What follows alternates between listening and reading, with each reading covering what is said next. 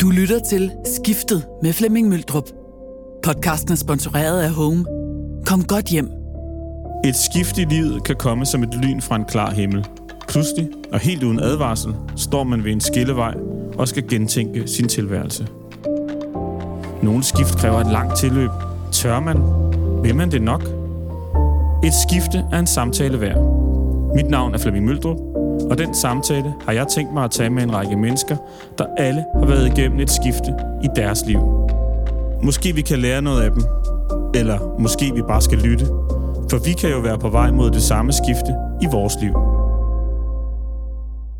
I dag, der sidder jeg på Nørrebro. Jeg sidder faktisk i Tim Vladimirs lejlighed. Ikke inde i køkkenet, men lidt uden for køkkenet. I lidt sådan et slags køkkenalrum. og om sommeren, så har han travlt med at være vært på det er programmet Den Store Bagdyst. Men ellers er han ikke så meget på tv, som han har været. For 10 år siden tog Tim en beslutning om at vende sin karriere på hovedet. Inden da gjorde han sig både som skuespiller, komiker, tv-vært og alt muligt andet, som han synes var sjovt. I sin fritid havde han madlavning som en hobby, men det var aldrig faldet ham ind, at han kunne gøre det til en karrierevej. Lige indtil Masterchef ramte Danmark i 2011, og det gik op for ham, at han skulle noget med mad og formidling. I dag er han det, jeg vil kalde gastronomisk iværksætter.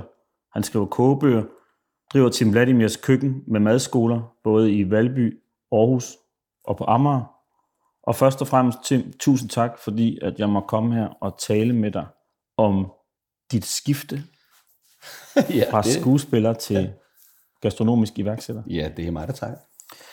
Altså, jeg kunne godt tænke mig, at vi startede lidt med, hvordan så dit arbejdsliv ud inden 2011? Jamen, det var, tror jeg, sådan rimelig øh, øh, random, alt efter hvad der lige øh, væltede ind ad døren af ting og sager. Det kunne være, at der lige var et, et tv-program, vi lige skulle lave, og så var man ligesom på nogle måneder på det. Og, øh, og så var der, øh, øh du ved, så var der måske en eller anden dramaserie, jeg lige var heldig at være med i, eller også var der noget, nogle foredrag, der skulle holdes eller noget. Så det var meget sådan en, en, en blandet øh, øh bolsjepose af alt muligt forskelligt, som måske selvfølgelig havde en fællesnævner i noget med formidling også og sådan noget, men, men, men det var bare meget øh, øh, random, så nogle dage var der ikke noget at lave, og andre dage så var der masser at lave. Ikke? Mm. Men det har på en eller anden måde altid sådan været muligt for mig at, at, at leve af det. Der har hele tiden været et eller andet. Ikke? Mm. Ja, fordi man tænker, altså skuespillere, ja. de har sådan et liv, hvor der, så er der noget at lave, og så er der måske nogle lange perioder, hvor der ikke er noget at lave. Ja. Jeg har tit tænkt, hvordan kan der være en økonomi i det? Jamen det, øh, det, det tror jeg også var en af grundene til, at jeg synes, det var lidt kedeligt at være skuespiller. At der var, for mig var der ikke rigtig økonomi i det. Det var jo, altså når man spiller på teatrene, øh, så er der jo selvfølgelig en månedsløn i det, men det er sgu ikke verdens fedeste månedsløn, mm. og, øh, og, og så kan det godt være glamourøst og alt muligt andet øh, på overfladen, ikke? Mm. men øh, det, det er masser af hårdt arbejde, og, og egentlig ikke som sådan de kæmpe store lønninger. Til gengæld så kunne man sige, så kan man lave noget om dagen, hvis ikke man er fastansat på et teater, mm. hvor man også skal gå og prøve på næste forestilling og sådan noget. Ikke? Mm. Det ble, der blev bare lidt langt mellem snapsene, og så er jeg jo netop en, der ikke gider at bare sidde og vente på, at telefonen ringer, mm. og tænke, åh, bare de nu ringer og mm. gider at have mig med i en forestilling. Mm. Og jeg blev også lidt træt i det der, at, det der med, at man skulle sådan ringe rundt til folk og prøve at sælge sig selv. Det blev sgu ja. lidt sådan, det føles lidt mærkeligt. Bare, hej, jeg er skide god, gider ja. ikke at bruge mig, og det, ja. det er jo, det dur jo heller ikke. Nej. Så jeg tror bare, jeg begyndte at søge andre veje og gøre en masse andre ting, jeg synes var sjovt. Ikke? Ja, så i 2011 var du sådan set allerede åben og klar til en forandring, eller hvad? Ja, det var jeg jo åbenbart, ikke? Ja. men det var ikke fordi, jeg føl- det var ikke fordi, at altså, inden jeg startede Masterchef, der tror jeg egentlig ikke, at jeg havde nogen, gjort mig nogen tanker andet, end at jeg tænkte, det her, det bliver skægt, fordi det er min store passion. Ja. Så derfor tænkte jeg, det bliver sjovt. Ikke? Men jeg vidste ikke, da jeg gik i gang med det, at det på en eller anden måde bare skulle ændre mit liv, sådan rimelig radikalt. Nej. Det, vidste jeg Ja, for det, er det, jo, det gjorde det jo. Ja, det gjorde det virkelig. Men altså, du er uddannet fra skuespillerskolen ved Aarhus Teater. Ja, lige præcis. Kan du huske, hvorfor det lige var skuespiller, du gerne ville være?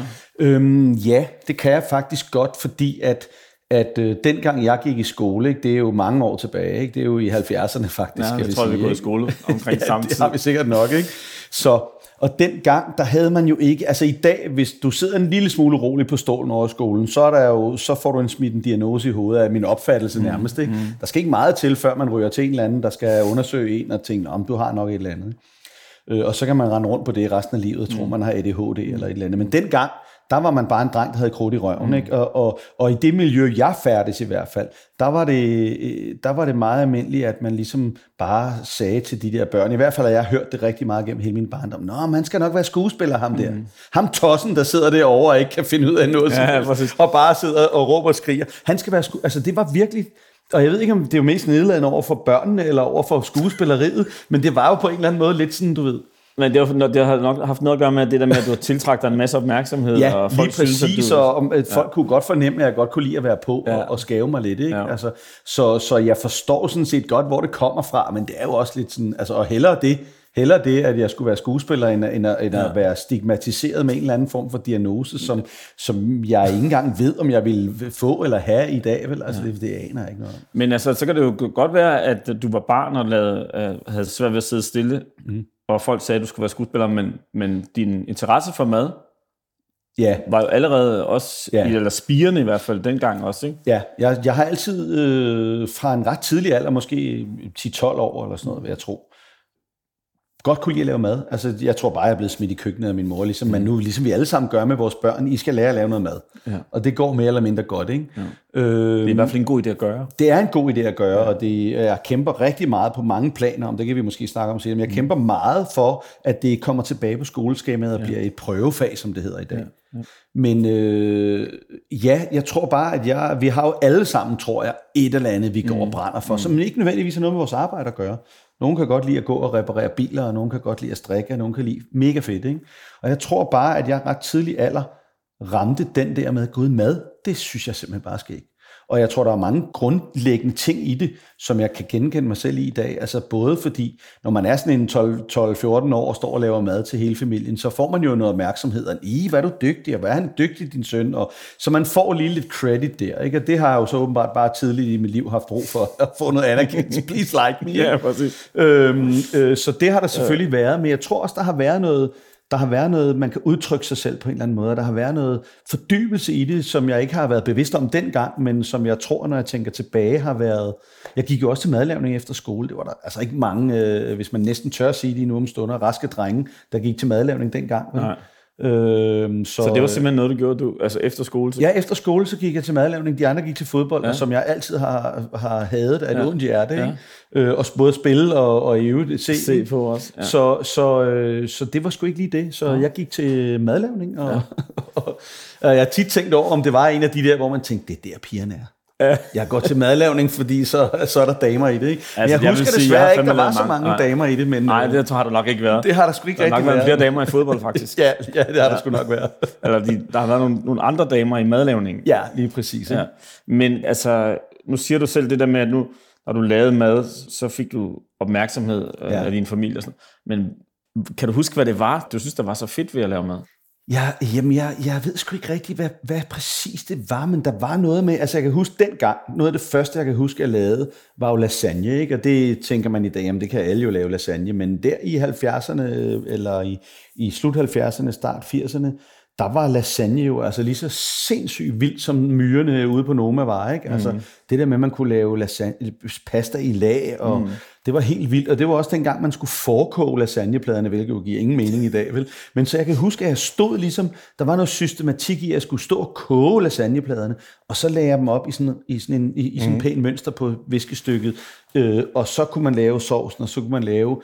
Øh, der var jo noget systematik i det på en eller anden måde, som jeg ikke tror, jeg ellers havde i mit liv. Mm og som jeg stadig ikke har. Men der var et eller andet med en proces. Der var en, en proces og et mål, der man vidste, man skulle nå. Mm. Så det tror jeg bare var, var noget, øh, der var noget, der kom noget system, system, systematik ind i mit liv lige pludselig. Ikke? Altså drengen, der, havde, der var sådan lidt urolig, ja. fandt et sted, hvor der var noget system. Og ja, noget, på en eller anden måde. Ja. Måske har det været der, hvor der var sgu ligesom en, øh, jeg vidste, hvad målet var. Ikke? Ja. Jeg har jo ellers ikke rigtig spekuleret over mit liv. Det gør man jo forhåbentlig heller ikke som 12 år. Ah, nej, ja. der, der skal man bare derud af. Ikke? Men, men det der med, der var ligesom sådan en, en konkret opgave, tror jeg, ja. som jeg kunne forstå, fordi det var der jo også i, når man skulle lave lektier i matematik, var der også en konkret opgave. Ja. Den forstod jeg bare ikke helt. Nej.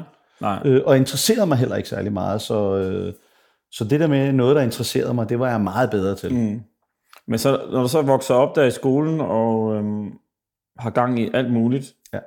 der, det slår dig aldrig, at jeg skal være kok? Nej, Nej. Det, det, det var slet ikke noget, jeg tænkte over. Jeg tror ikke, altså den gang, der var, der var kokke jo ikke nogen, man ligesom sådan, det var ikke rollemodeller, man så på skærmen eller noget. Det var sådan ligesom først op i måske slut 80'erne, 90'erne, hvor kokke blev megastjerner, ikke? Jo, men øh, jeg vil så, godt sige, man aspirerede altså ikke efter tv-køkkenet. Nej, nej, nej, men de to, jeg var ja, det. Jeg kan ikke huske det, men det var ikke noget, man orienterede nej, sig det, mod. Nej, det var det simpelthen bare nej, ikke rigtigt. Vel? De, de var ikke øh, rockstjerner på det nej. tidspunkt, så, så der var ikke rigtig på den måde nogen, der kunne få mig til at tænke i de baner. Nej. Det var måske slet ikke præsent, at det var et fag. Nej, altså, nej, det tror jeg egentlig ikke. Altså, det var ikke, jeg tror heller ikke, at det var sådan, for mig var det jo ikke noget, der var forbundet med arbejde eller uddannelse. For mig var det bare min hobby. Mm. Det var bare noget, jeg, jeg gik og gjorde. Mm. Og, og jeg tror til langt op i livet var, var det her med at lave mad egentlig for mig bare noget, jeg gik og gjorde, når jeg kom hjem. Og det gik først op for mig senere i livet, at det var ikke alle, der gik hjem og passioneret lavede mad på samme nej, måde som mig. Nej. Men, og så, du finder ud af, at du vil være skuespiller. Ja. Alle de voksnes ord, de har sat sig. Ja, ja, og min mor der også kom og havde fundet en, en dengang var annonceret man i aviserne med, og hun havde klippet ind en, du ved, sådan en, nu søger vi optagelsesprøve på teaterskolen, og må ikke det var det, okay. måske, og sådan noget. Ja. Ikke? Så, og så fik hun hjulpet mig med at skrive en ansøgning, eller du ved, ja. man skal jo til nogle prøver og ja. sådan noget. Ikke?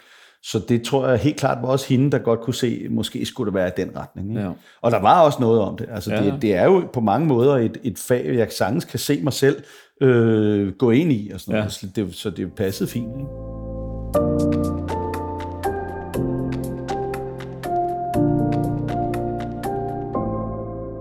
Og så har du den her karriere som skuespiller, som ja. og så til sidst i 2011, så synes du, at ja. den begynder at være lidt... Øh... Ja, men det, jeg tror, det var inden det. Jeg okay. tror allerede i, i 2005, øh, der tog jeg jo øh, jorden rundt sammen med øh, Katrine, og bare os to, det var før vi havde et barn, ikke? Så, så der tog vi jo jorden rundt et helt år. Vi tog, altså på det tidspunkt var jeg sådan ligesom næsten peaked af, af alt, hvad jeg lavede ja. herhjemme, ikke? og havde bare brug for at komme væk og slappe af, og også tror jeg også det der med, altså det kender du også selv, man er jo en offentlig person, ja, ja. og det er jo i langt det meste hen ad vejen øh, positivt. Ja. Øh, men, men det kan også godt være lidt, ja. man er jo på på en eller anden måde Præcis. hele tiden, hele tiden. Ikke, når man er ude i offentligheden. Og det kan godt, tror jeg, bare nogle gange blive lidt for meget. Og det, på det tidspunkt havde jeg bare været det hele mit øh, voksne liv. Ja, altså, og, og, og i virkeligheden også et ungdoms... Ja. Altså i din unge del af dit voksne ja. liv, ikke? Jeg synes, så, at det kan være sådan lidt drænende. Ja, det altså, kan fordi det, jeg synes, man afleverer noget af sig selv. Ja. Ja, og, og, og, og igen, det der med bare at gå ud og gå i byen og skal ja. så tosset. Ja. Man har alligevel lidt i baghovedet, at der altid er nogen, der lige, og man skal hele tiden stå og tage nogle selfies. Ja. Og det er også fint, det ja. ved man, når man går ud. Yes, men, yes. men nogle gange, altså det der med at tage ud i verden, ja. og bare være fuldstændig helt anonym, ikke? Ja. det var altså, det, det, det trængte jeg til. Ikke? Ja. Øh, men det gjorde også det der med at ligesom zoome lidt ud og, og føle ligesom lidt, hvad, hvad skal jeg være skuespiller, eller hvad skal jeg? Ikke? Ja. Så, men jeg har også brugt meget tid på at tage billeder på det tidspunkt, så jeg kom hjem og begyndte at tage, og, og prøve at arbejde lidt som fotograf og sådan ja. noget. Men så fik jeg jo en rolle i, øh, i en, sådan en af de der søndagsserier på DR, som var en gennemgående rolle, hvilket jo er en, en, for en skuespiller en kæmpe ting. Ja. Det var ikke en stor rolle, men det var dog en rolle, der var med i alle afsnit og sådan ja. noget. Det var kæmpestort. Ikke? Og så samtidig med det, blev jeg spurgt om Masterchef. Ja. Og så lavede jeg ligesom, fordi det ikke var en gennemgående kæmpestor rolle, så jeg ligesom havde tid til begge ting. Ja. Ikke? Og, øh, og der kan jeg nemlig huske, at min kone efterfølgende, og det var ikke noget, der selv var gået op for mig, men hun var meget sådan, hun sagde, det er meget sjovt, ikke? Nu er du skuespiller, og du øh, har endelig fået sådan en gennemgående rolle. Jeg kan sagtens huske, da du gik på arbejde og skulle optage øh, Lykke, som serien mm. hed, så var du super glad, at du glædede dig, og du havde forberedt dig, alt det der. Men da du skulle på Masterchef, der havde du simpelthen fucking ild i øjnene. Ja, der var altså, man kunne bare der. se ja. på dig, at du bare var... ja. Og det var meget interessant, for det har jeg ikke selv lavet den kobling, ja. men lige pludselig kan jeg se, gud, er det i virkeligheden er det i virkeligheden der, jeg brænder? Men nu var der også en konkurrencemasterchef, så ja, ja. er man lidt mere i, ja. i war mode på ja. en eller anden måde. Ikke? Men, men det, det, det åbnede helt klart mine øjne, at nu havde jeg ligesom fået sådan en gennemgående rolle, ja. og det var da også hyggeligt. Ja. Men det var alligevel ikke nødvendigvis det, jeg, hvor jeg tænkte... Men der, hvor hjertet slog hurtigt, det var ja, i Det var sgu alligevel ved det her madlavning sådan noget. Ikke? Og så stod du der i Masterchef og lavede det, du virkelig Elskede det bare. Elskede det. Ja. Kunne, du, kunne du mærke det, den, at da du stod i programmet? Kunne ja. du mærke, at det var det? Ja, det, det var. Jeg, det, var jeg, det var bare, altså det var også bare, det ved jeg jo, det er også derfor, jeg, jeg føler så meget med deltagerne i bagedysten, fordi jeg ved, hvordan de har det. Ja. Jeg har selv stået der, og jeg vågnede klokken 4 om morgenen og tænkte, tænk nu, hvis jeg i dag bliver bedt om at posere et æg i Masterchef. Jeg står skulle lige op og posere et æg, bare lige for at være sikker på, at jeg, jeg stadig kan det. Ikke? Så det var jo sådan nogle måneder, hvor, jeg, hvor man vågnede midt om natten og stod op og øvede sig på en eller anden åndssvag teknik. Bare en teknik, ikke engang en ret eller Ja. noget. Bare lige, hvis det nu var. Ikke? Jo. Og Og det, det, det, det var sgu ret vildt. Det lyder ret vildt, Det, det var siger ret vildt, og man sover ikke, og man, man er bare sådan hele tiden i overdrive. Ja. Men, men det var også fedt, fordi ja. jeg lærte jo en masse, og den første sæson var jo øh, med masser af de der store kokkebasser, der var inde, når vi skulle lave deres øh, ting og alt sådan noget. Det var jo bare kæmpe fedt for mig at møde de her sådan kokkeidoler på mm. en eller anden måde. Ikke? og du vinder faktisk. Ja, Ja.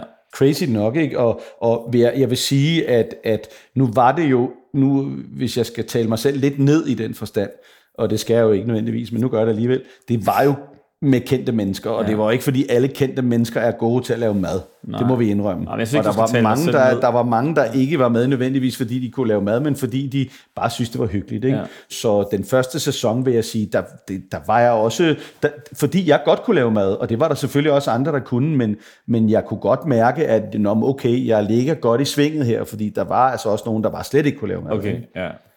Men altså, som sagt, jeg synes, ikke, jeg synes en sejr er en sejr. En sejr er en sejr, Sejr, jeg ja. tager den fuldstændig på mig, og det ja. var jo netop også den, der virkelig ændrede det. Ikke? Ja. Altså. ja, fordi jeg tænker, så står du der efter Masterchef og ja. har vundet, og Ja.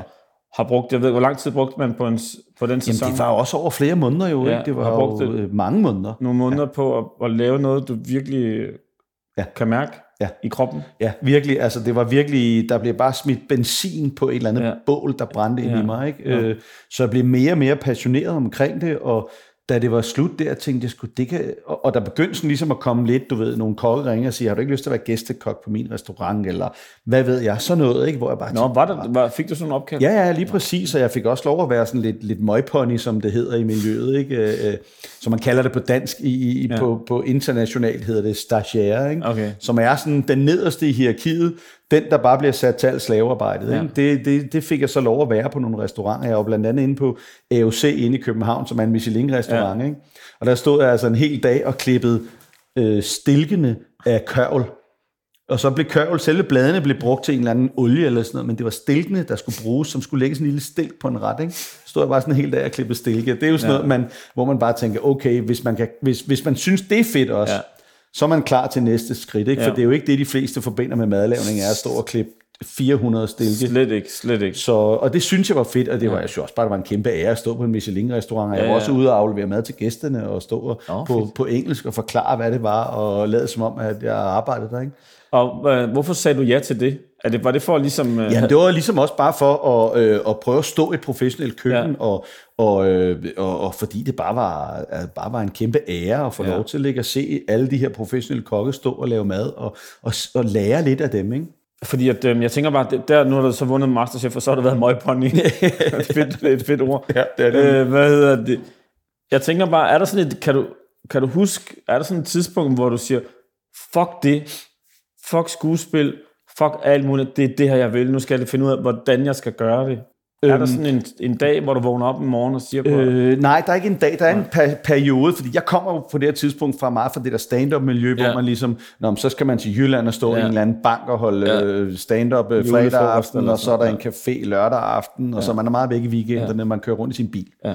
Så for mig var det sådan lidt, kunne det være sjovt at tage rundt og lave madaftener, mm. eller måske madskoler, hvor man ligesom sådan, du ved, inspirerer folk lidt.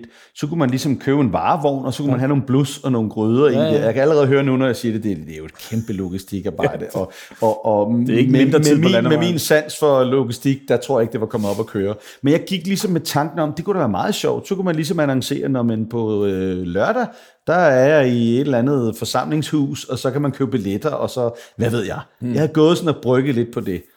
Øhm, men så sker der så det, at nogle øh, øh, bekendte fra tv-branchen, som var nogle af dem, der i sin tid producerede Tim og Gordon faktisk, mm. så dem har jeg arbejdet sammen med, de var jo så stadigvæk i tv-branchen og havde øh, blandt andet et stort tv-produktionsselskab, der lå i Valby, og havde nogle lokaler i den gård.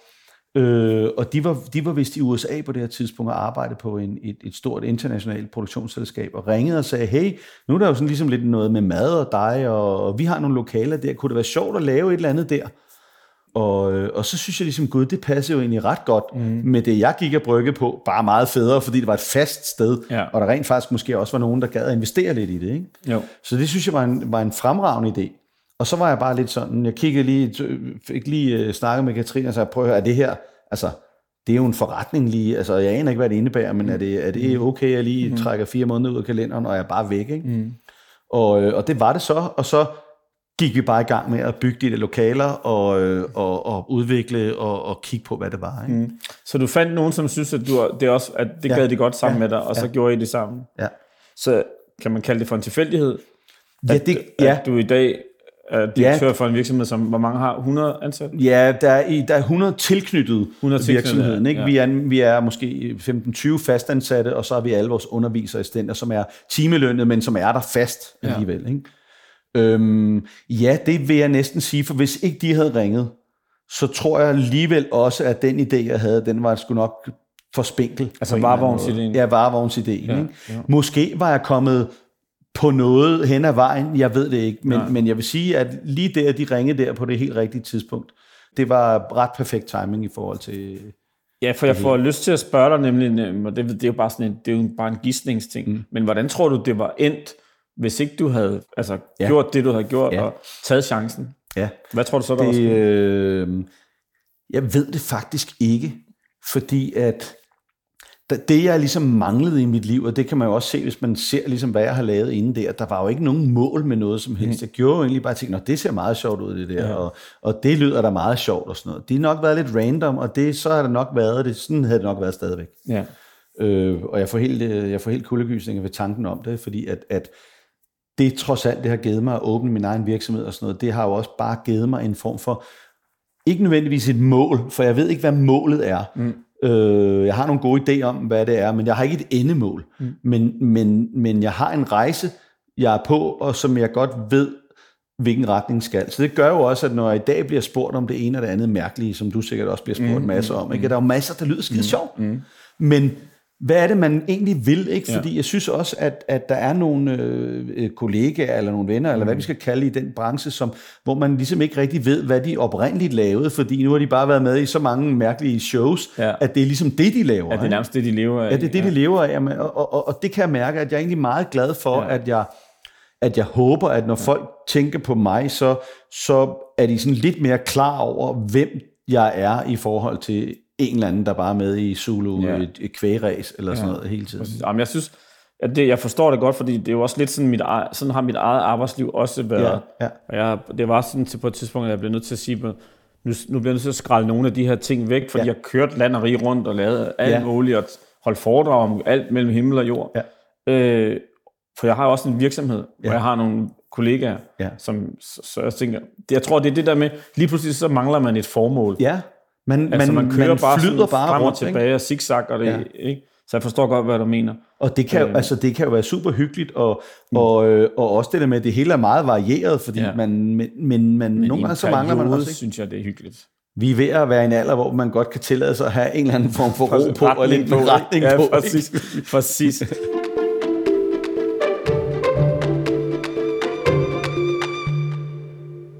Så du springer ud i Valby. Ja, Ikke? og går bare i gang med det her Ja. projekt, uden, altså prøv at høre, det, jeg kommer bare fra skuespillerfaget, og der er jo ikke en eneste dag på skuespillerskolen, man lærer noget som helst om at drive forretningen af at være skuespiller. Hvilket det også er underligt. Hvilket er super mærkeligt, fordi at man, i dag er der jo meget, i før i tiden var der ikke noget agenter og sådan noget. Nej. Det er der jo mere af i dag. Ja. Men alene selv det burde man jo også lære noget om. Ja. Skal du selv forhandle? Skal ja. du have en agent? Skal Præcis. du, man aner jo ikke Økonomi. en skid? Og det lærer man jo ikke engang i folkeskolen. Ja. Du lærer jo ikke engang at udfylde din uh, selvangivelse Nej, i, i, i, og det er jo sindssygt, ikke? Ja. Så, så, så, øh, så jeg jo aldrig, og jeg, så kommer jeg jo også fra et, et venstreorienteret miljø på Vestegnen, så det der med penge, det var ikke noget, Det man, no-go, det, ja. det var ikke noget, man, det var ikke nødvendigvis øh, øh, noget, man, man skulle øh, nødvendigvis blære sig med at have, Nej. eller, eller stræbe efter. Ikke? Nej, præcis. Så, så, så det der med at have en virksomhed, og så bare, altså vi lagde skinnerne, så kørte vi henover, så lagde vi nogle nye Ja. skinner og kørte henover. Ikke? Ja. Og det, det, det, er altså, det er sindssygt. Ikke? Jeg vidste jo ikke, hvad jeg gik ind til. Jeg anede ikke. Jeg ville ikke, altså hvis du havde spurgt mig for 10 år siden, hvad jeg lavede om 10 år, så ville jeg ikke tro, at jeg sad her med Nej. den virksomhed. Vel? Nej. Og fordi jeg har aldrig tænkt tanken. Jeg har ikke tænkt engang et år ud i fremtiden. Jeg har bare tænkt, det lyder fedt det her. Det er skægt. Let's do Lad it. os gøre det, ja. Men ja, altså, øh, kan du huske, hvordan... Jeg ved godt, der var meget hårdt, det var meget arbejde, og der var hårdt arbejde, og alt var kaos og sådan noget. Men kan du huske følelsen af de der fire måneder, som du har sagt til Katrine? Og jeg, Ja, det kan den, jeg godt. Jeg skal lige, hvad var det, der skete i? Der, at det skiftede? Var der, et- kan du mærke et Ja, skift? der var et skift, både fordi jeg havde jo stadigvæk ting, jeg skulle lave, som ikke var med det her at Okay, gøre. Ikke? ja. Øh, og så var der så, det, man var sådan hele tiden nede i køkkenet og se, hvor der var, der var ansat en fyr, øh, som øh, jeg kun kendte meget sporadisk, øh, som var ansat som direktør i foretagene, for det havde jeg det fint med, jeg tænkte, ja. jeg skal sgu ikke være direktør, Nej. jeg er jo hverken noget jakkesæt eller noget slips, ikke? Ja. Så det var sådan lidt en blanding af, at jeg lavede alt muligt andet, men også det her, og var ja. Ja. i gang og skulle udvikle og sådan noget. Ikke? Mm, Og, og jeg kunne bare egentlig ret hurtigt mærke, at, at selvom han var en meget, meget sød fyr, ham der, så følte jeg ligesom lidt, at måske havde han ikke helt tjek på, hvad det var. Nej. Men jeg havde jo heller ikke tjek på det. Nej. Og Så det var ikke engang sådan en fire måneder i frihed, fordi du lavede nej, nej, det, du drømte om? overhovedet ikke. Det var okay. Super stressende, men det var jo netop fordi, jeg lige pludselig begyndte at gøre noget, og så fandt jeg ud af, jeg ved jo ikke en skid om det her, fordi Nej. jeg kan godt lave noget mad, jeg kan godt lave nogle kurser, mm. men alt det andet vidste jeg ikke en skid om. Hvad, hvad, gjorde du, når du, hvad gjorde du så? Hvad gjorde du, når du kom hjem om aftenen? Når, hvad gør man med sådan en følelse? Øhm, Når man lige er sprunget ud som... Jamen, altså, jeg tror bare, jeg er jo sådan en, der bare æder øh, lortet op, ikke? Altså, okay. øh, og så havde jeg øh, på det tidspunkt mit første og forhåbentlig eneste, øh, sådan, hvad jeg vil kalde et ægte angstanfald. Jeg har aldrig oplevet det før, og heller ikke siden, gudskelov. Men jeg vågnede en nat, og mit hjerte slog så hårdt, at jeg ikke kunne trække vejret. Altså sådan virkelig, Okay. altså helt, hele min krop var bare i al- alarmberedskab, og jeg vidste ikke, hvad der skulle ske. Jeg troede, jeg var ved at få et, et hjertetilfælde, og jeg græd tårne væltede ud af ansigtet på mig, og jeg vidste ikke, hvorfor. Mm. Altså, jeg var simpelthen bare, du ved, man kan jo godt, jeg kan i hvert fald godt være den der, der bare, jeg æder det bare op og kører bare, ja. og slet ikke mærker mig selv. Mm. Øh, og, øh, og det blev så ved nogle timer, det der, og, og, øh, og så gik det ligesom sådan stille og roligt over. Mm. Og, og så skulle man egentlig tro, at jeg havde lært noget af det, jeg tænkte, nu skal jeg lige give jer lidt ned og sådan noget, men det tror jeg egentlig ikke, jeg gjorde. så det, det tror jeg ikke. Det er først okay. nu, jeg begynder at tænke, ja. hvad fanden... Øh, øh, men jeg følte egentlig ikke, for der var jo bare, altså da man vågner op, og ja. Ja. virkeligheden er jo den samme. Ja. Selvom man har fået et angstanfald om natten, så vågner man op, og der er stadigvæk et barn, og der er stadigvæk en kone, og der er stadigvæk en virksomhed, der skal køre. Ikke? ja. Og du er typen, der ikke... øh, Der ikke der Jeg reflekterede ikke så meget over det, tror jeg. Jeg tror bare, nu skal vi lige have det her overstået, og så ja. går det nok alt sammen. Ikke? Jeg tror, hvis jeg fik sådan et anfald i dag, det håber jeg ikke, jeg gør, men så tror jeg, jeg vil stoppe op og Ja. sige, nu skal det stoppe. Ikke? Ja. Så voldsomt var det alligevel. Ja, ja, det var, ja, det var det. shit. Så jeg undrer mig egentlig også, hvorfor jeg ikke, hvorfor jeg ikke måske, men jeg var bare i gang med noget, ja. der var mega spændende. Ikke? Ja. Hvordan var det, sådan, kan man sige, at gå fra at være den her enmandsgøjler virksomhed Ja, ja. uden retning, Ja.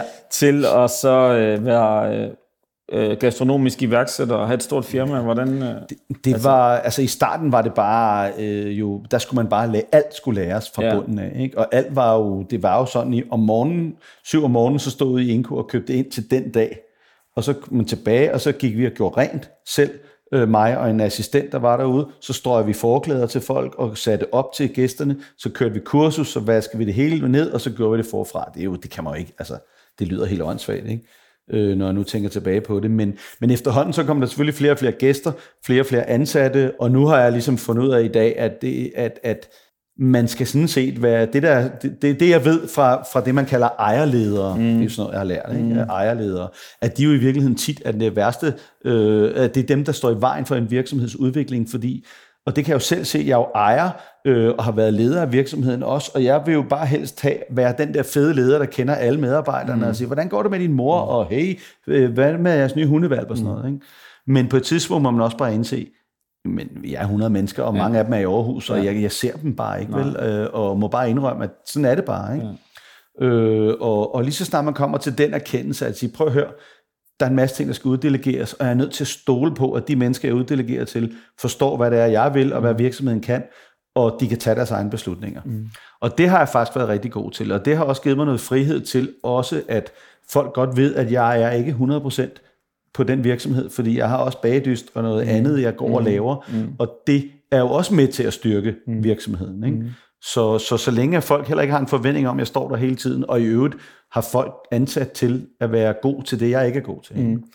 det der med at være ejerleder, det er en rigtig god øh, pointe. Hvordan har du løst det? Fordi jeg kender Ja. flere virksomheder, hvor man kan sige, at den vokser virksomheden vokser udenom ejeren, Ja. og ejeren er ligesom sådan en prop i flasken, Ja. som Det- bare venter på... Det er sådan en klass, ja. Ja, det er en klassisk øh, forretningsting, det der med, at, at det tit er ejeren, der bare står i vejen for udviklingen, ja. fordi man, man helst ikke vil udvide for hurtigt, eller man vil hele tiden have, at det skal være sådan et hyggeprojekt ja. og sådan noget. Ikke? Hvordan, gjorde Og- du, hvordan løste du det? Jamen, jeg tror, der skete det øh, heldige igen, at øh, efter vi tror, virksomheden havde været der et halvt år eller sådan et eller andet, så kommer der en, øh, en øh, fyr ind, der hedder Kenneth ind, som er skolelærer, og som bare siger, prøv, han er, skole, han er i mad, øh, husgerningslærer mm. og i fysik og kemi, ikke? Og han kommer ind og siger, gud, han synes, gud, han har været på kursus, og det står mega fedt, og han gad egentlig godt, og, og han, han er underviser jo, så mm. han kunne godt tænke sig at undervise lidt, og han på det her tidspunkt var molekylær gastronomi mega populært, så han mm. var jo øh, fysik- og kemilærer, så han var interesseret i det, og, og det var ikke rigtig noget, jeg var så god til, så du ved, han fik lov til lige at komme ind og udvikle lidt kurser, og og, og sådan, så blev han sådan langsomt, øh, så blev han ligesom på et tidspunkt køkkenchef, ikke? Han havde et, øh, et, et fødevarekort, hvad fanden det hedder, ikke? Og, mm. og, øh, og sådan noget. Og på et tidspunkt, så var vi to begge to enige om, gud, ham der, direktøren der, fordi han kunne også se, at det ikke gik med ham, direktøren Ja. der. Og så var vi ligesom, okay, nu er vi ligesom to. Øh, og så fik vi ligesom ham ud af vagten på en eller anden måde, okay. og så blev Kenneth ligesom øh, driftsleder, som vi kaldte det. Han, var, mm. han er jo bare pissegod til logistik og alt Ja. muligt. Alt det, jeg ikke var god til, det var han god til. Ikke? Øhm, og da vi så for en øh, tre år siden, øh, der besluttede jeg mig for at købe de tidligere ejere ud, fordi Okay. at, at de var ligesom, øh, de var super fine, men, men de kom ligesom en gang hver halve år, og ja. så havde jeg ligesom fornemmelsen af, at de, de ligesom følte, at de også skulle have noget at sige, og så udstak de nogle ting som en bestyrelse, de var også, mm-hmm. og så var vi ligesom nødt til at gøre det, og det, jeg var bare ikke enig med dem i det, og sådan noget, så det, det lykkedes at, at købe dem ud, og så blev Kenneth så, øh, så købte han sig ind med 25 procent i virksomheden, ja. og blev ligesom administrerende direktør. Ikke? Ja. Det der med, at han så kommer ind i virksomheden, og, øh, og, og er enormt progressiv og, og sådan noget, så kunne jeg også godt mærke, at nu er der jo faktisk en, der kan styre de her ting, og så kan jeg godt træde lidt tilbage. Ikke? Mm. Og i virkeligheden kan jeg mærke, at han har det faktisk rigtig godt med, at jeg ikke... Øh, og han er også en... Han, det, der sker, når man er direktør i en virksomhed, uanset hvor jovial man er, så er der bare, så er der bare et hierarki. Mm. Og der er ting, som ikke kommer op på mit bord, fordi folk ikke kan lide at sige mm. det, eller fordi det er et eller andet. Ikke? Øh, og, øh, og Kenneth er super god, fordi vi kan sige, vi kan sige alt til hinanden. Ikke? Øh, det er ikke altid behageligt, men det er rart, at han kan godt komme og sige nogle ting. Mm. Og, han kan, og på et tidspunkt kommer han og siger, prøv at høre, det er super fedt, at, øh, at øh, du er her, og du, øh, når du er her, folk vil rigtig gerne have, at du er her. Men hvis du skal hver gang du kommer, skal spørge folk om, hvad der foregår og alt muligt andet, så stopper du bare dem i deres arbejde, Ja. ja. og det er bare ikke særlig fedt. Nej. Det synes folk heller ikke er fedt. Nej. Vel? Så det der med, at jeg kommer var sådan lidt, nå, hvordan går det, Ja, ja, og du ved, at hygge, ja, ja, ja, ja. og det dur bare ikke, fordi Nej. folk sidder i fucking flow, ikke? Ja, og så kommer der en idiot, og de kan ikke lide at sige, hey, øh, Nej. øh, jeg sidder lige og arbejder. Fordi Vel? du er chefen. Ja, så, øh, så, øh, og det troede jeg jo bare, at de Ja. ja. synes, det var skide hyggeligt, Ja. ja. ikke? og Vi det synes de også, ja. ja. men, men du ved, de følte jo også, de skulle lave noget, Ja. ja. ikke? Øh, Så, så, så det der med lige at få den der øjenåbner og sige, nå, jamen, det er fint, vi holder nogle møder, Kenneth og jeg, hvor han opdaterer mig, og når jeg er der, så øh, snuser jeg selv op, hvad der er vant Ja. ja. til, hvad der hvad er sådan noget. Ikke? Ja. Så på den måde har jeg kunne, kunne trække mig lidt, øh, og, og det er rigtig rart for mig også, fordi jeg følte også lidt, at jeg havde dårlig samvittighed, hver gang jeg ikke var der. Ja. Fordi jamen, det var jo min virksomhed, og jeg skulle jo være der, men Ja. ja. jeg lavede jo også lige bagedyst og Præcis, kogebøger præcis. og alt muligt lort.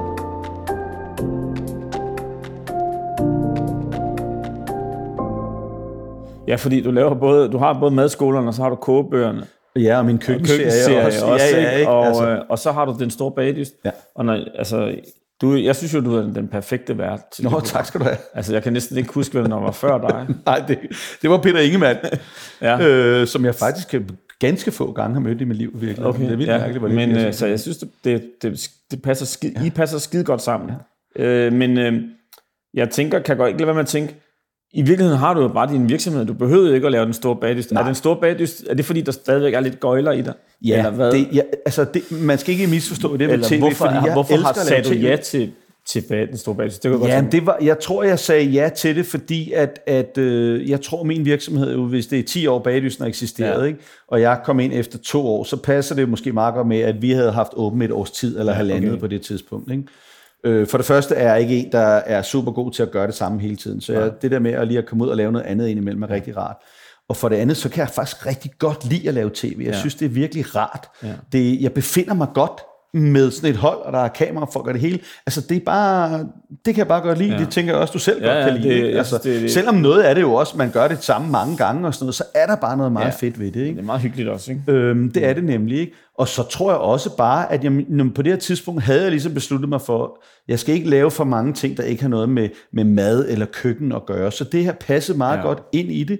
Har jeg, har jeg allerede på det tidspunkt været så beregnende, at jeg tænkte, at det måske ville være godt for en nystartet virksomhed, Ja. at, at, at øh, være på skærmen. Det har jeg måske nok. Måske har jeg ikke været det, men, ja. men, men det har det jo også været. Ikke? Altså, Jo. Men jeg synes stadigvæk, det hænger godt sammen med, med, med det, jeg ellers går og laver. Mm. Det er jo stadigvæk i et køkken og sådan noget. Så jeg føler egentlig, at det, det er fint, og nu har jeg bare lavet det så lang tid, at man, nu er det jo bare... Nu, nu er det jo bare Nu er det bare dig og den store nu, er det ligesom bare... Nu Men gør det vi flugter bare. meget godt med det, Ja. som, også med din anden passion jo i virkeligheden, ikke? Ja, lige øh, præcis. Det, det synes jeg egentlig også.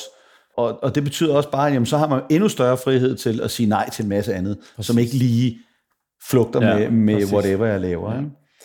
Det er sjovt det der med, at øhm, skuespilleren kunne jo godt være blevet identiteten, og maden kunne være hobbyen. Ja, sagtens. Ikke? Jo. Men det er meget sjovt det der med, at det lykkes dig Og vende den. at vende den om. Ja. I virkeligheden, nu ved jeg, ja. der er ikke så meget skuespil tilbage i dit liv. Er der det? Jamen, det er der altså, ikke. i det, i nej, fald det er at der gøre- ikke. Ikke professionelt på den måde, nej. Ja, og det er jo, det, men det lykkes dig at gøre hobbyen til din levevej. Ja.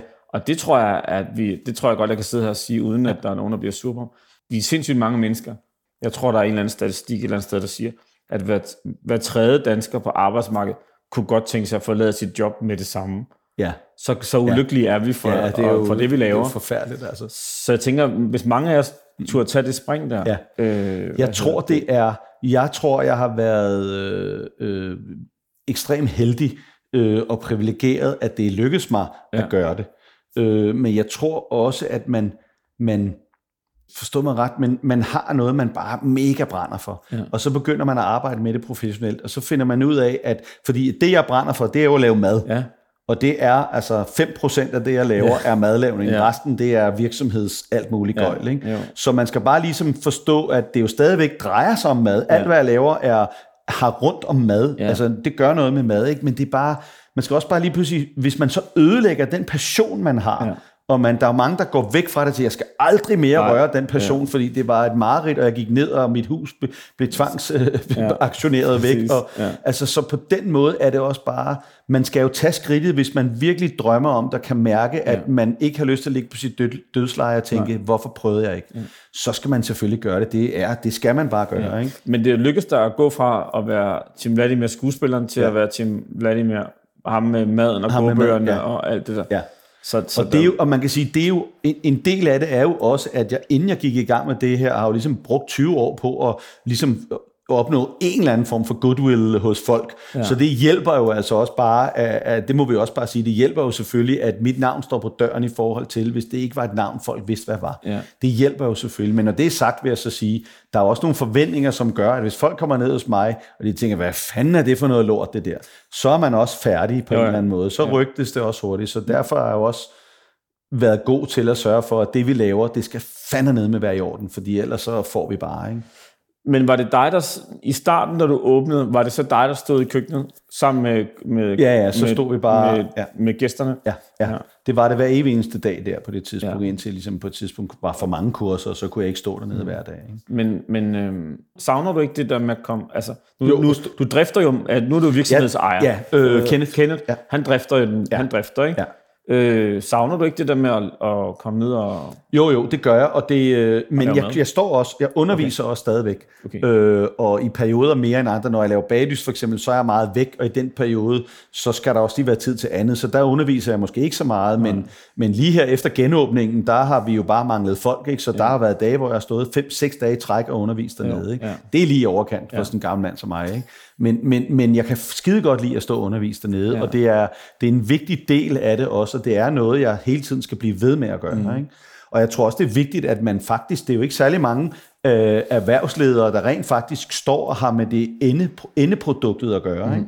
Du kan godt sidde i en virksomhed og fabrikere et eller andet, men, men, øh, men du, du ser det aldrig, fordi Nej. Det er derude, og det er nogle, du bruger det måske ikke engang selv, vel? Nej. Altså, Ja. øh, så, så, så det der med at have hænderne nede i det, det betyder meget, ja. Og det er faktisk også en del af vores hvad kan man sige, virksomhedsprofil i forhold indad til, det er, at så mange af vores øh, de mennesker, vi har i administrationen, skal kunne undervise. Det er ikke mm. et krav, mm. at folk kan det, men de fleste, der søger ned så også, er også nogen, der godt kan lide at arbejde med mad. Så hvis de kan undervise lidt ind imellem, så er det mega fedt, fordi ja. alt, hvad man sidder og beslutter oppe på, øh, på 25. etage mm. i det store virksomhed, det, det er altså rigtig fedt at ja. finde ud af, hvordan det fungerer nede på gulvet. Nede på gulvet, ikke? Hvordan, øh, jeg har lyst til at spørge dig, altså, hvornår har du fortrudt, at du har valgt den her vej? Har der været tidspunkter, hvor du har fortrudt? Nej, det er der ikke. Der er ikke på noget tidspunkt, jeg har fortrudt det. Øhm, der er nogle perioder, hvor at jeg synes, det har været... Øh, altså, nogle gange, når man sidder og holder møde med reviserne og, og, og om årsrapporten, ikke? Og, øh, som jeg stadigvæk ikke helt, helt altid lige forstår. Nej, sådan har jeg det Efter 10 år, jeg forstår ikke alle de tal. Og, det, og man føler sig så dum, når man skal sige, hvad, hvad betyder det? Mm. Altså, vi har jo, I 10 år har vi siddet og gjort det, du forstår det stadig ikke, vel? Der kan jeg godt nogle gange tænke, var det virkelig det her, jeg sagde ja til? så er det nemmere at, få en, øh, at betale B-skat. Ja, lige præcis. Ikke? Ja. Øh, men, men, øh, men det er jo en del af det, og jeg må sige, at at netop fordi jeg kommer fra det her miljø, hvor at, at altså, øh, penge og, og, og altså alt det der med at være forretningsmand, det har jo bare været, det har været sådan lidt de onde, ja. de unge pamperne, ikke? Ja, altså ja, ja, ja. Øh, bourgeoisiet, ikke? Jo. Øh, men, men, men er det sådan, du voksede op? Ja, ja, ja, ja. Jeg er vokset op i sådan en, altså Nå, jeg hedder Vladimir, for jeg er jo opkaldt ja. efter Lenin. Nå, altså, okay. Ja, og det er okay. jo virkelig kommunistisk. Yes. Ja, det må man sige. Min, min, min mor var 17, og min far var 19, så ja. de, jeg tror, de det var bare lidt en, en dille, ikke en modedille. Ja. Altså min far var jo øh, øh, altså sådan meget glødende øh, arbejderparti øh, ja. mand hele ja. sit liv igennem. Ja. Ikke? Ja. Jeg tror, min mor er ligesom mere taget den der vej, hvor man ligesom starter lidt ude med at have en masse holdninger, og så ryger man længere og længere ind mod ja. Socialdemokratiet. Ja. Øh, og sådan er det jo. Ja. ja, så jeg tror ligesom, jeg har vokset meget op med, med du ved, øh, både janteloven på væggen, og, og Che Guevara på væggen, og alt det der. Mm, ikke? Så alt det der med at være business og sådan ja. noget, det var bare det onde. Ikke? Ja. Og det har jo ligesom også skulle kæmpe med mig selv om, fordi jeg føler mig jo stadigvæk lidt som en, der, der, der er øh, på venstrefløjen, og en, der godt vil øh, kæmpe lidt for, øh, for, ja, for, for, for den slags. Ja. Ikke? Og samtidig så kan jeg jo godt se, at, at altså, hvis jeg skulle se fra et business-synspunkt, så kunne det godt være, at jeg skulle kigge på nogle andre partier måske. Ikke? ja, så der er sådan en rød-blå kamp ja. inde i mig. Ja. Men, men, øh, men når det er sagt, så, øh, så synes jeg faktisk også, det har været sjovt mm. at lære at være forretningsmand og lære at sige, det er faktisk okay, at vi har en virksomhed, som vi brænder for, men på et tidspunkt fandt vi også ud af, at det er mega fedt at brænde for noget, men det er også meget fedt at tjene penge. Ja. Så, så det der med at gå fra en virkelighed, hvor, man, hvor det hele bare er passion og hjerte, til at gå og få hjernen med i det også og sige, men prøv at høre, hvis man har en virksomhed og en masse medarbejdere, så er man fandme også nødt til at have noget på bunden, så vi sikrer os, at de medarbejdere også har noget øh, arbejde i morgen, og vi har noget, en sund økonomi. Ikke? Men hvordan var det at, øh, at gå fra at tænke, når man, det, det er jo også hyggeligt, alt det ja. her madlavning, ja. til at sige, ej, jeg vil kraftedeme også have noget overskud og noget udbytte, ja. og også tjene lidt penge på det. Hvordan ja. var det for sådan Jamen, det, har været, det har været, øh, altså gudskelov vil jeg sige, så kende der, han er jo også sådan en der, ikke, tror jeg, sådan en folkeskolelærer. Jeg tror heller ikke, folkeskolelærer, de er de store forretningsfolk. Øh, så vil man nok ikke være folkeskolelærer, vel? Men, men så, så det der med, at, at det også er interessant at sidde og sige, gud, hvis vi gør sådan og sådan, så kan vi lige, så er der nogle penge, der ryger ned på bundlinjen, og nogen, der ryger dækning, altså ja, alt det der, ja, ja, ja. Og, og business model canvas, og ja, hvad, man, ja. hvad de alle sammen lærer. Ja, ja. Øh, det har jo også været en, en sjov øh, vej at gå, og ligesom at lære sig, det her med, øh, hvordan bygger man en virksomhed op, hvordan, øh, øh, hvordan vi skal lære vores kundegrupper at kende, mm. og hvad er deres journey, og alt det der. Det har også været skide sjovt. Det fandt ja. jeg ud af, at faktisk var ret ja. sjovt at lære ja. også. Det der med bare at, og, øh, og lære noget, noget, noget nyt, ja. som ikke havde noget med noget som helst, jeg vidste ja. om før. Ikke? Ja. Fordi det gør jo også, at det er meget sjovere at drive virksomhed, når man ved noget om det. Ja. Ikke? Jo. Og så har vi jo også igen været heldige at være, være, altså, du ved, at være sammen med en masse erhvervsledere, øh, som, som man lærer af, ja. men som måske også kan lære lidt af os, der ikke står i et jakkesæt og, og, og pæne sko, men bare kommer i vores lille jeans og har en lille smule sovs på skoene. Ja, præcis. Øh, så, så, så jeg tror, det har været sådan en meget god... Øh, ja rejse for os også, ja, ikke? men ja. vi har jo stadigvæk helt sindssygt meget at lære. Ja. Men vi ved, hvad vores virksomhed kan, og hvad vi ikke kan. Og det tror jeg næsten er det vigtigste i første omgang. Jeg tror, det er der rigtig mange går ned. Ja. Det er, at man ikke aner en skid om forretning. Man Ja. tænker bare, det er skide hyggeligt Ja, det her. Vi præcis. åbner lige et lille hotel, og så kan Ja. vi gå og gøre lidt rent og Lige lidt præcis. hyggeligt. Min mor har altid haft en drøm om Ja. sådan en bed and breakfast. Ja. Ikke? Ja. Og, og jeg har også på et tidspunkt tænkt, det, det Ja. sgu da meget hyggeligt. Ikke? Ja. Men altså, Men- jeg har, jeg har selv et lille konsulentfirma Ja. sammen med nogle venner, men min kone har et tøjfirma. Ja. Så altså, det, Så du ved også, det er hårdt at have et firma. ja, det er det, og det, Det er, er det. sindssygt meget arbejde, Ja. og langt det meste af arbejdet er ikke det, hun gik ind i det for. Nej, præcis. Hun vil bare gerne lave tøj, sikkert, ja, ikke? præcis. Det Og nu sidder hun med Excel-arkene, og, ja, Ja, og det skal og- man på et eller andet tidspunkt, præcis. hvis ikke man synes, det er sjovt, så er det bare svært at have en Ja, virksomhed. det er rigtig svært. Men altså, hvis du skal give et råd til andre, altså der sidder, altså, jeg, jeg har en idé om, der sidder rigtig mange, nu sagde du selv det med bed and breakfast, Ja. ja. der, at der er nogen, der går, det drømmer de lidt om, Ja. ja. at komme ud og åbne sådan et. Men hvis du skal give et godt råd til andre, der, der går rundt med den her gnist eller drøm, eller indeni, som de synes, de bliver nødt til at forfølge, og så ja. tage det her skifte, Ja. som i dit tilfælde er gået rigtig godt jo. Ja. Øhm, hvad skulle det så være? Ja. Øhm, jeg tror, at man skal... Altså, man, man er nødt til at tænke hjernen ind i det også. Man er nødt til at sige, nu skal jeg lave en forretning. Det er ikke, drømmen er jo bare, at man sidder og laver tøj, eller man gør det, man brænder for. Ja. Så jeg tror, at det der med at få nogle, øh, og alliere sig med nogle folk, der enten har nogle penge, de kan skyde i lortet, Ja. øh, så man ikke sætter hele sit, sin, sit liv på spidsen her, ja. Ja. ikke? fordi så går du ned, og så skal du sælge huset, og lige Ja. pludselig er det helt lort. Ikke? Ja. Øhm, og, og, og, og i øvrigt også altså forstå noget om, hvordan, hvad, er, hvad, hvad, hvad indebærer det at drive en virksomhed. Mm. Fordi man kan sagtens sidde og starte med selv lige at lave lidt regnskaber og sidde, og hvis man bare er sig selv. Mm. Men, men hvis det skal blive til noget, så er man nødt til at forstå, at så bliver det ikke bare en selv. Mm. Der er også nogle andre, der skal være involveret, så der er noget produktion, og der er alt muligt. Mm. Så jeg tror, altså, det er jo bare godt at alliere sig med nogen, der der forstår sig på forretning eller på regnskaber mm. eller et eller andet. Mm. Ikke? Og der kan det nok være meget godt at netop at få nogen ind, der enten har penge, eller også måske der vil sige, vi vil gerne, hvis vi får lidt ejerskab, så vil vi godt lægge en masse timer, eller ja. Et eller andet. Ikke? Fordi det, i starten, der skal man jo bare hver måned, skal man sige, Nå, vi er nødt til at skyde nogle flere penge i virksomheden. Vi har ja. Ja. underskud her, Yes, ikke? yes. Og, og så skal vi lige der, og så skal man lige låne, og så skal man lige. Ikke? Ja. Så jeg tror, at det vil være, det, det vil være den sunde måde at gøre det på. Ja. Ikke? Så, så, så mærk efter, ja. finde nogen, finde nogen, Som der ved noget om det. der ved noget om det, ja. Om forretning. Ja. Fordi de fleste af dem er os, der starter noget op. Vi ved ikke en skid om det. Nej. Vi synes bare, det kunne være mega fedt at, øh, at gøre det, vi, vi elsker. Ikke? præcis.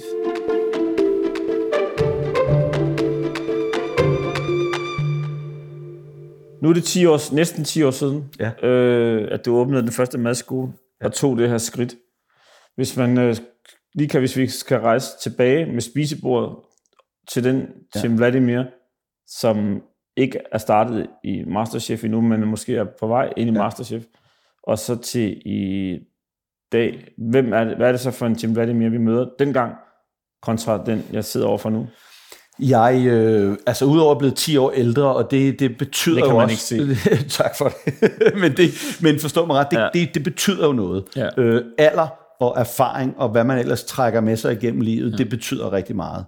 Øh, og det samler sig jo mere og mere. Ikke? Mm. Øh, men, men jeg tror også bare, at det der med at have et måske udefinerbart mål, men trods alt stadigvæk en form for mål eller retning i livet, mm. det har gjort rigtig, rigtig meget for mig øh, på mange måder. Mm. Og, og jeg føler også, at lige så meget som jeg har kunne bruge mit skuespilleriarbejde i det, jeg laver i dag, når jeg underviser, så er det jo også meget det, jeg trækker på. Min, mm. min, min evne til at formidle er jo, er jo, kommer jo fra det. Mm. Så kan jeg også mærke, at jeg bruger rigtig meget af de her, øh, øh, øh, hvad kan man sige, alt det, jeg har lært omkring kommunikation i, i, i, med, i virksomhedskommunikation og virksomhedsledelse. Det kan jeg også godt mærke, at det smitter jo af på, mm. mit, på mit almindelige liv også. Og jeg kan mærke, at der, altså den der sådan, struktur og, og, og, og fremtidsvisioner, man har, med en virksomhed. Man er, man er jo nødt til nogle gange at sætte sig ned og sige, hvad vil vi om, om fem år? Mm. Ikke? Det, er jo, det har jeg jo aldrig gjort i starten af virksomheden. Der var jo bare sådan lidt, hvad, hvad skal vi i morgen? Ikke? Mm. Det kan jeg også mærke, at det kan jeg godt sagtens bruge i mit almindelige liv også. Mm. Og sige, "Nå, men hvad fanden, øh, der er jo ikke særlig mange mennesker, der sætter sig ned og ved, hvad de vil om 10 år. Mm. Men det er faktisk rigtig rart. Jeg kan mærke, at jeg har nogle idéer og nogle planer. Øh, Og det kan godt være, at de planer ikke bliver til en skid, lige så vel som vores virksomhedsplaner lige øh, røg af helvede til på grund af corona. Ikke? Det kan godt være, at planerne ikke bliver til noget, men det der med at sige, det er det, vi arbejder frem mod. Og så er det godt være, at det går til højre eller til venstre, men, Men men så må man lægge en ny plan. Ja. Ud fra den oprindelige plan. Og ja. det, det tror jeg faktisk øh, er meget rart også at bruge mm. i sit... Øh, i sit privatliv, mm. øh, det må jeg sige. Så det, holder, så det, det krydser lidt det over, krydser lidt og man, over. man lærer lidt af, af ja. de forskellige ting, ikke? og det, ja. det er sgu meget fedt.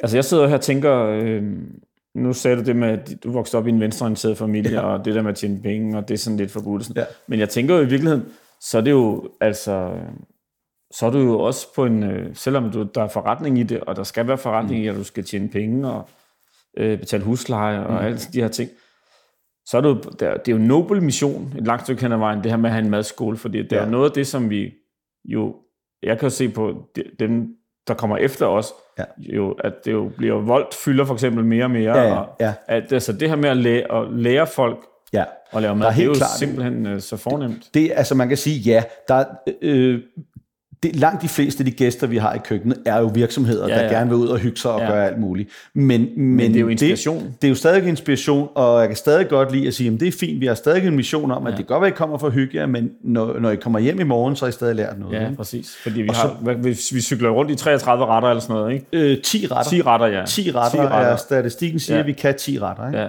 Men, men når det er sagt, så prøver jeg også at bruge det, at jeg er en offentlig person, og at det, at jeg driver denne her madskole, til at, at få noget indflydelse. Ja. Øh, og, øh, og netop fordi jeg tror, vi har succes med det, det vi gør, også på et forretningsmæssigt øh, niveau, så er det jo bare så heldigt, at jeg har været med i flere forskellige advisory boards for regeringen, mm. og er det også i øjeblikket, mm. sammen med øh, fødevareministeren, Rasmus Prehn mm. i øjeblikket, hvor vi ligesom øh, og sidde i noget bestyrelse, for, altså for nogle mm. tænketanke, hvor mm. vi siger, vi skal finde ud af, hvordan vi stopper madspil mm. og det ene og det andet. Mm. Min agenda er egentlig også, at jeg vil gerne have det her mad, madlavning, eller husgærning, eller hvad mm. vi skal mm. kalde det, ja, ja. Stunder, mm. tilbage på skemaet som et prøvefag. Det er mm. noget, du skal op i til eksamen. Ja.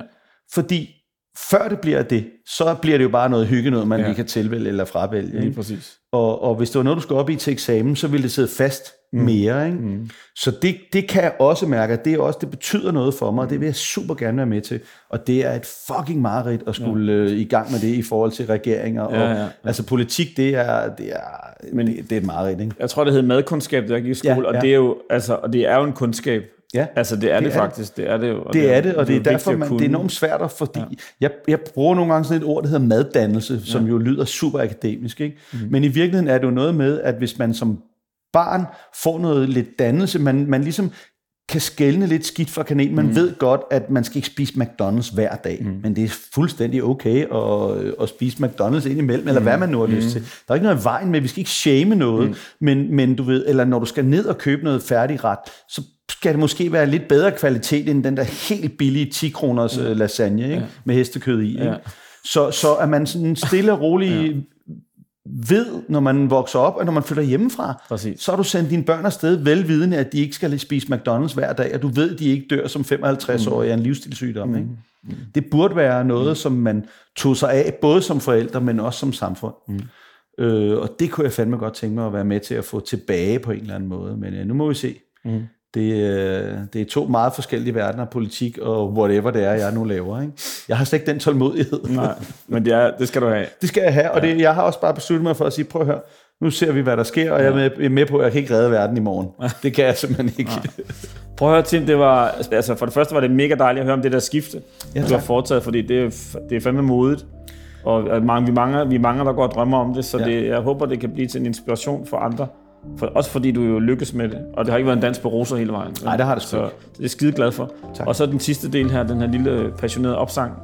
øh, så bliver lige noget at fyre af. Ja, præcis. Ja, præcis. Ja, tusind tak, fordi jeg måtte komme og snakke med dig om det her. Det er jeg virkelig glad for. Det har været en stor fornøjelse. Tak, Simon.